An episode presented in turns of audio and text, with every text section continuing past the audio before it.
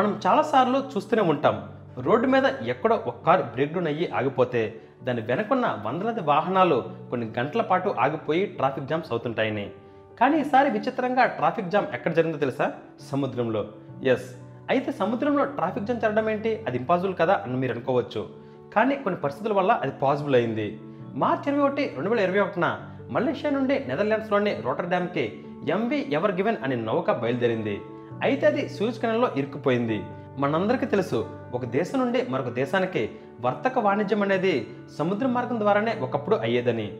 అది కేవలం ఒకప్పుడు మాత్రమే కాదు ఎన్నో కార్గో ఫ్లైట్స్ వచ్చినప్పటికీ ఇప్పటికీ అధిక శాతం వర్తకం సముద్ర మార్గం ద్వారానే జరుగుతుందని. ప్రపంచంలో ఈ సముద్ర మార్గం రవాణంలో ముందు నుంచి ఉన్నది బ్రిటన్ వాళ్ళు. వారు ఇలా వ్యాపారం పేరు మీద సముద్ర మార్గం ద్వారా అనేక దేశాలకు వెళ్ళి అక్కడ దేశాల్ని ఆక్రమించి పాలించేవారు. ఆఖరికి మన భారతదేశాన్ని కూడా. యూరప్ ఖండంలో నుండి సముద్ర మార్గం ద్వారా ఏమైనా ఆసియా ఖండానికి భారత ఉపఖండానికి పంపాలంటే ఆఫ్రికా ఖండం మొత్తాన్ని చుట్టి తిరిగి రావాల్సి వచ్చేది. అయితే అందుకు పదమూడు వేల ఐదు వందల మైళ్ళ జర్నీ చేయాల్సి వచ్చేది. చాలా సమయం మరియు ఇంధనం వృధా అవుతుందని స్యూజ్ కెనాల్ని తవ్వారు. ఈ భూమి మీద మనుషుల చేత తవ్వబడిన అతి పెద్ద కాలువ ఇదే. అయితే ఎప్పుడైతే సూజ్ కెనాల్ని తవ్వారో అప్పుడు ఆరు వేల మైళ్ళ దూరం తగ్గిపోయింది. దీనివల్ల ఇరవై ఐదు రోజుల పాటు జర్నీ టైం కూడా కలిసి వచ్చింది. ఒక్కో నౌకకి నలభై ఏడు లక్షల ఇరవై ఐదు వేల లీటర్ల ఇంధనం వాడకం కూడా తగ్గింది. మనకి యూరప్ నుండి బట్టలు వస్తువులు కార్స్ ఫుడ్ ఇలా ఏం రావాలన్నా కూడా ఈ కాలం నుండే వస్తాయి. ప్రపంచ వాణిజ్య రవాణాలో ఈ సూజ్ కెనల్ ద్వారా జరిగేది పన్నెండు శాతం.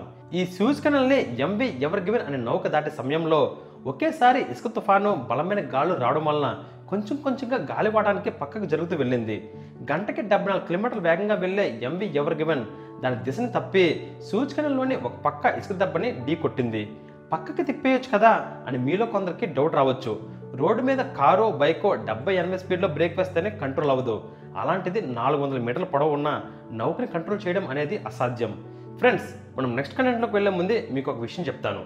రెండు వేల తొమ్మిదిలో ఒక వ్యక్తి లక్ష రూపాయలు పెట్టి ఒక రాయల్ ఎన్ఫీల్డ్ బైక్ కొన్నాడు. దాని విలువ ఇప్పుడు అంటే పదేళ్ళకి. ఆ బైక్ విలువ లక్ష కన్నా తక్కువే. కానీ అదే వ్యక్తి రెండు వేల తొమ్మిదిలో ఐకర్ మోటార్స్లో కనుక ఆ లక్ష రూపాయలు పెట్టి షేర్స్ కొనుంటే ఇప్పుడు దాని విలువ కోటి నలభై లక్షల రూపాయలు. ఇంకొక విషయం చెప్తాను. రెండు వేల తొమ్మిదిలో ఒక వ్యక్తి హెచ్ఎఫ్సి బ్యాంకులో ఐదు లక్షల రూపాయలు ఫిక్స్డ్ డిపాజిట్ చేశాడు. ఇప్పుడు దాని విలువ తొమ్మిది లక్షల కన్నా తక్కువే. కానీ అదే వ్యక్తి హెచ్డిఎఫ్సి బ్యాంక్ షేర్స్ కొనుంటే దాని విలువ ఇప్పుడు మూడు కోట్ల నలభై లక్షల రూపాయలు. దీన్ని బట్టి స్టాక్ మార్కెట్లో లాంగ్ టర్మ్ ఇన్వెస్ట్మెంట్ చేస్తే ఎంత రేంజ్లో మీ డబ్బు పెరుగుతుందో ఒకసారి ఊహించుకోండి. ఇప్పుడు మీరు కూడా స్టాక్స్లో లాంగ్ టర్మ్ ఇన్వెస్ట్మెంట్ చేయొచ్చు. ఇంట్రాడే కాకుండా లాంగ్ టర్మ్లో ఇన్వెస్ట్ చేసుకుంటే మీకు ఎక్కువగా ప్రాఫిట్స్ వచ్చే ఛాన్సెస్ ఉంటాయి. కానీ స్టాక్ మార్కెట్లో మీరు ఇన్వెస్ట్ చేయాలంటే మీకు ఖచ్చితంగా ఒక డిమెట్ అకౌంట్ కావాలి. సో డిమెట్ అకౌంట్స్ని ఫ్రీగా ఇచ్చే కంపెనీస్ ప్రస్తుతం రెండు ఉన్నాయి. ఒకటి ఏంజల్ బ్రోకింగ్ ఇంకా అప్ స్టాక్స్ వీరిద్దరూ మనకి ఫ్రీగా డిమెట్ అకౌంట్ని ఇస్తున్నారు. పైగా ఈ కంపెనీస్ మార్కెట్లో ఎన్నో ఏళ్ళగా జనాల ట్రస్ట్ని గెయిన్ చేసుకున్నాయి. సో ఈ రెండు కంపెనీకి సంబంధించిన యాప్ లింక్స్ ఈ వీడియో కింద ఉన్న డిస్క్రిప్షన్ ఇచ్చాను. ఈ వీడియో పూర్తి అవగానే మీకు నచ్చిన కంపెనీస్లో మీరు డిమెట్ అకౌంట్ ఓపెన్ చేసుకొని మీ లాంగ్ టర్మ్స్కి చిన్న చిన్న అమౌంట్స్ ఇన్వెస్ట్ చేసి ఎక్కువ ప్రాఫిట్స్ని పొందండి. సరేనా? సూచికలకి దక్షిణ భాగాన ఒకటే కెనల్ ఉంది. ఉత్తరం వైపు రెండు కెనల్స్ ఉన్నాయి. ఈ నౌక కనుక ఉత్తరం వైపు నిలిచిపోయి ఉంటే అసలు ఇబ్బంది ఉండేదే కాదు. ఇంకో కెనల్ నుండి రవాణాని కొనసాగించేవారు. కానీ నిలిచిపోయింది దక్షిణం వైపు. గత ఏడాది సూచికల ద్వారా పంతొమ్మిది వేల నౌకలు ప్రయాణించాయి. కానీ ఏ ఒక్కటే ఇప్పటి వరకు ఇలా ఇరుక్కున్న సందర్భాలు లేవు. ఎవర్ గివెన్ ఇరుక్కుపోవడానికి కారణాలు ఏంటంటే ఒకటి నౌక యొక్క పొడవు మూడు వందల తొంభై తొమ్మిది పాయింట్ తొంభై నాలుగు మీటర్లు. ఈ నౌకని నుంచోపెడితే ఈఫిల్ టవర్ కన్నా ఎత్తుగా ఉంటుంది. ఈఫిల్ టవర్ ఎత్తు మూడు వందల ఇరవై నాలుగు మీటర్లు మాత్రమే.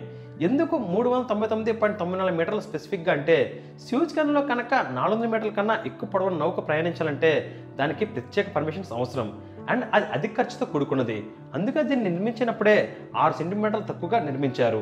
స్యూజ్ కన్నులో ఎవరు ఇరుక్కున్న ప్రదేశంలో ఆ కాలువ యొక్క వెడల్పు రెండు వందల డెబ్బై ఐదు మీటర్లు.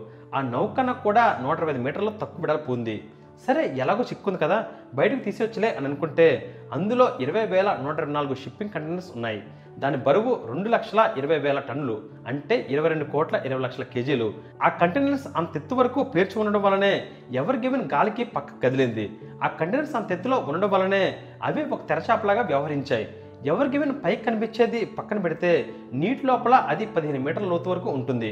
స్యూజ్ కెనాల్ లోతు ఇరవై నాలుగు మీటర్లు కానీ అంత లోతు కాలం మధ్యలోనే ఉంటుంది. ఒడ్డు వైపుగా అంత లోతు ఉండదు. అతిగా వీచే గాలి వల్ల ఎవరి గివెన్ ఒడ్డు వైపుకు వెళ్ళి ఇసుక దెబ్బకు తగిలి నౌక అడ్డంగా తిరిగిపోయింది.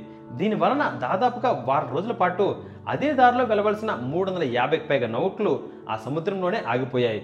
ఇది కదిలితేనే కానీ అవి కదలలేని పరిస్థితి. కొన్ని కంపెనీస్ అయితే ఎవర్ గివెన్ నార్మల్ పొజిషన్కి వచ్చి రూట్ క్లియర్ అవడం కోసం వెయిట్ చేసే టైంకి అయ్యే ఖర్చు కంటే కూడా చుట్టూ తిరిగి వెళ్ళడం ఉత్తమం అని అనుకొని చుట్టూ తిరిగి వెళ్ళడానికి సిద్ధపడి తిరిగి వెళ్ళిపోయాయి.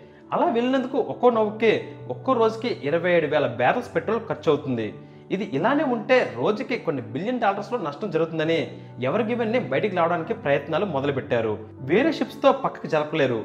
పోనీ తోద్దామా అంటే అది రోడ్డు కూడా కాదు. లోపల కంటైనర్స్ దించాలంటే అది చాలా రోజుల సమయం పడుతుంది. పోర్ట్స్లో అయితే దానికి తగిన ఎక్విప్మెంట్ ఉంటుంది కాబట్టి త్వరగా తీసేయచ్చు. అదే అక్కడ తీయాలంటే అన్ని వైపుల నుండి సమానంగా బరువుని దింపాలి. లేదంటే ఆ నౌక ఒక పక్కకే ఒరిగిపోయే ప్రమాదం ఉంది. దాన్ని జరపాలంటే ఉన్న ఏకైక మార్గం దాని కింద ఉన్న ఇసుక తీయడమే. ఇక వెంటనే డ్రెడ్జర్స్తో ఒక పక్క ఇసుకుని తవ్వుతున్నారు. టక్షిప్స్తో వెనక నుండి ముందు నుండి బయటికి లాగుతున్నారు. ఇలా కొన్ని గంటల పాటు చేసినప్పటికీ ఒక ఇంచు కూడా ఆ నౌకని కదపలేకపోయారు. ఇక చేసేది లేక హై ప్రెషర్ వాటర్ గన్స్ని తీసుకొని వచ్చి ఆ ఇసుకను కొడుతూ పక్కకు జరగడం స్టార్ట్ చేశారు. అలా జరుగుతూ జరుగుతూ ఇసుకను కొంచెం జరిపారు. అంత చేసినా కూడా మానవ ప్రయత్నం దాన్ని కదిలించలేకపోయింది. అదే సమయంలో ప్రకృతి మనిషికి సహకరించింది. దురదృష్టవశాత్తు అది చిక్కుకున్న అదృష్టవశాత్తు పౌర్ణమికి రెండు మూడు రోజుల ముందే చిక్కుకుంది. పౌర్ణమికి దీనికి లింక్ ఏంటి అని అనుకుంటున్నారా? అక్కడికి వస్తున్నా. ఇక్కడ మనం చిన్న ఫిజిక్స్ ఆలోచించాలి. పౌర్ణమి వచ్చేసరికి చంద్రుడు భూమి ఉపరితలానికి నేరుగా ఉండి పూర్తిగా ఓపెన్ అవుతాడు. భూమిపై ఉన్న అతిపెద్ద ఫిజికల్ బాడీ నీరే. ఆ సమయంలో చంద్రుని గురుత్వాకర్షణ శక్తి భూమిపై అత్యధికంగా ఉంటుంది. అందువల్ల సముద్రంలో ఆటుపోట్లు పెరుగుతాయి. అందుకే పౌర్ణ సమయంలో జాడర్లో వేటకు కూడా వెళ్ళరు దానివల్ల ఆ కాలంలో ఉన్న నీరు రెండు ఇంచులు పైకి వచ్చాయి. అలా పైకి రావడం వల్ల వీళ్ళు ఫోర్స్ కన్స్తో ముప్పై వేల క్యూబిక్ మీటర్స్ ఇసుకని నౌక చుట్టూతా తీయడం వల్ల అదే టైంలో పౌర్ణం కారణంగా ఆ వాటర్ లెవెల్ ఎక్కువైపోయింది. దానివల్ల కింద ఉన్న ఇసుక కొద్ది కొద్దిగా కదలం మొదలైంది. సో దీన్ని ఆసరాగా చేసుకొని ఇంకా ప్రెషర్ పెంచి గన్స్తో కొట్టడం మొదలుపెట్టారు.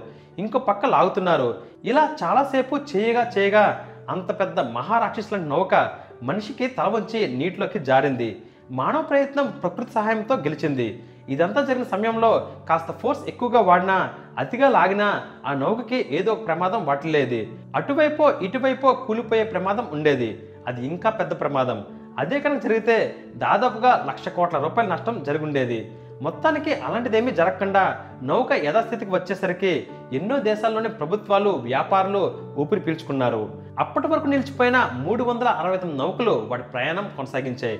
దీనివల్ల మనకు పెట్రోల్ ధరల్లో కూడా మార్పులు వచ్చే అవకాశం ఉంది ఎందుకంటే దీనివల్ల ఆగిపోయిన నౌకల్లో క్రూడ్ ఆయిల్ కూడా ఉంది. నాన్నకు ప్రేమతో సినిమాలో చెప్పినట్టు ఎక్కడో జరిగే ఒక దాని వల్ల ఇక్కడ ఇప్పుడు జరిగేది మారిపోతుంది. ఎక్కడో ఈజిప్ట్ దగ్గర స్యూజ్ కెనల్లో నౌక ఆగిపోతే మన ఇంటి ముందు ఉండే కిరాణా షాప్లో సరుకుల రేట్లు మారిపోతాయి. ఈ నౌక ఆగిపోవడం వల్ల ఒక రోజుకి గ్లోబల్ ట్రేడ్లో తొమ్మిది బిలియన్ డాలర్స్ నష్టం వాటిల్లింది. దీన్ని బట్టి మనం అర్థం చేసుకోవచ్చు. మనుషులకి ప్రపంచంలో ఒకదాంతో ఒకటి ఎలా లింక్ అయి ఉన్నారో అని. అయితే మీలో చాలా మందికి ఒక డౌట్ రావచ్చు. ఇక్కడ నౌక మీద ఎవర్ గ్రీన్ అని రాసి ఉంది మరి విక్రమాదిత్య ఎవర్ గ్రీన్ అంటున్నాడేంటి అని. యాక్చువల్గా ఆ నౌకను తయారు చేసిన సంస్థ పేరు German ship management company Ever Given ఆ నౌక వెనక చూస్తే మీకు ఎవర్ గివెన్ అనే పేరు ఉంటుంది కానీ ఆ నౌకని మెయింటైన్ చేసేది దాన్ని నడిపేది ఎవర్ గ్రీన్ అనే సంస్థ. ఎవర్ గ్రీన్ క్రూతోనే దాన్ని రన్ చేస్తారు. సో అందుకే వారు లోగో పెద్దగా వేసుకున్నారు. దీని సైజ్ కూడా మీరు చూడొచ్చు. మన ముందు ఒక జేసీబీ చాలా పెద్దగా సొరచేపలో ఉంటుంది. అలాంటిది ఆ జేసీబీ పక్కన ఈ నౌక ఒక పెద్ద తిమింగలంలా ఉంది కదా? అలాగే మీకు ఇమీడియట్గా అధిక లాభాలు వచ్చే రెండవ ఆదాయ మార్గం కావాలి అని అనుకుంటే ఈ వీడియో కింద డిస్క్రిప్షన్ ఇచ్చిన లింక్ని క్లిక్ చేసి వెంటనే ఫ్రీగా ఒక డిమెట్ అకౌంట్ని ఓపెన్ చేసుకొని లాంగ్ టర్మ్కి చిన్న చిన్న అమౌంట్స్ ఇన్వెస్ట్ చేస్తూ ఎక్కువ ప్రాఫిట్స్ని పొందండి. అండ్ ఫ్రెండ్స్ ఈ వీడియో మీకు ఇంట్రెస్టింగ్ అనిపిస్తే మీ ఫ్రెండ్స్ అండ్ ఫ్యామిలీస్కి ఈ వీడియో లింక్ని షేర్ చేయండి లైక్ చేయండి కామెంట్ చేయండి. నా ఛానల్ని మీరు ఇప్పటివరకు సబ్స్క్రైబ్ చేస్తుండకపోతే ఇప్పుడు ఖచ్చితంగా సబ్స్క్రైబ్ చేసుకోండి. So meet soon. Keep smiling. This is Vikramaditya signing off. Bye.